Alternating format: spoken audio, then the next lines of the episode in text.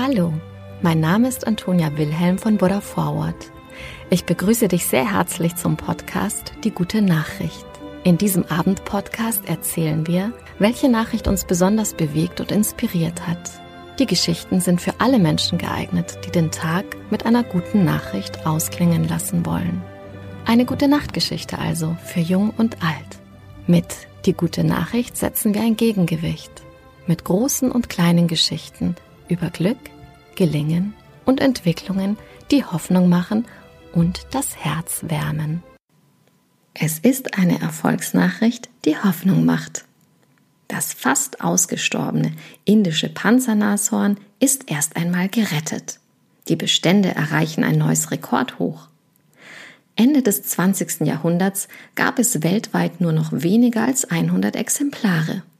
Jetzt leben nach Angaben der Internationalen Nashornstiftung wieder über 4000 Panzernashörner in freier Wildbahn.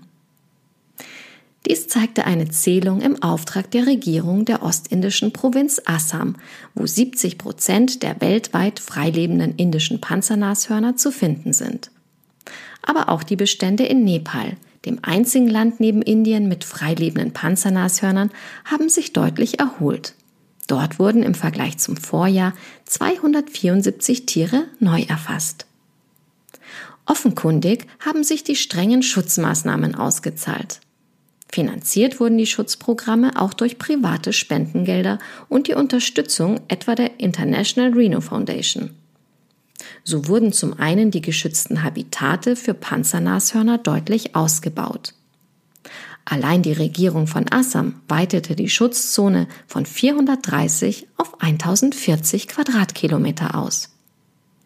Auch der Orang Nationalpark in Indien wird um weitere 200 Quadratkilometer ausgeweitet.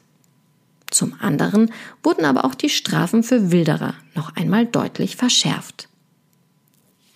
Dass sich die Bestände jetzt so bemerkenswert erholt haben, hängt aber auch mit der Corona-Pandemie zusammen. Viele der Schutzgebiete waren vollständig geschlossen. Und diese Ruhe führte zu einem signifikanten Babyboom bei den Panzernashörnern.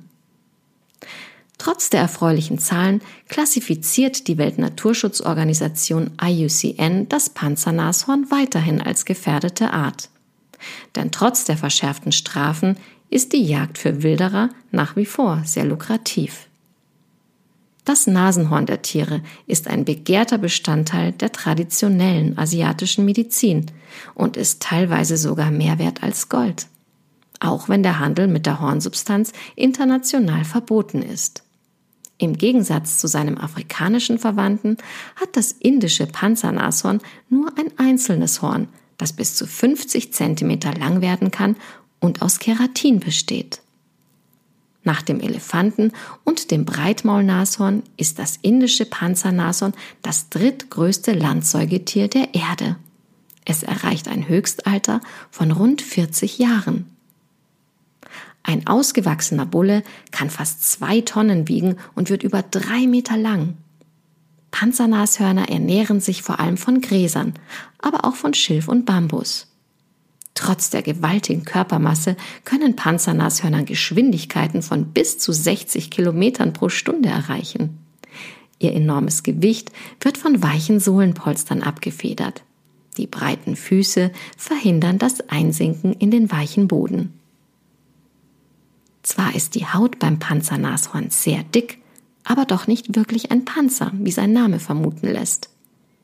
Oftmals ist die Haut von Revierkämpfen mit Artgenossen gezeichnet, denn im Kampf setzen die Tiere neben dem Horn auch die langen Schneidezähne ein. Zu Kämpfen kommt es vor allem während der Paarungszeit, denn nur dann kommen die nachtaktiven Einzelgänger mit ihren Artgenossen zusammen. Eine Panzernashorn-Kuh wirft nur alle drei Jahre, nach rund anderthalbjähriger Tragezeit, ein Junges, das bei der Geburt rund 70 Kilogramm wiegt und von der Kuh alleine aufgezogen wird. Gute Nacht, schlaf gut und träum was Schönes.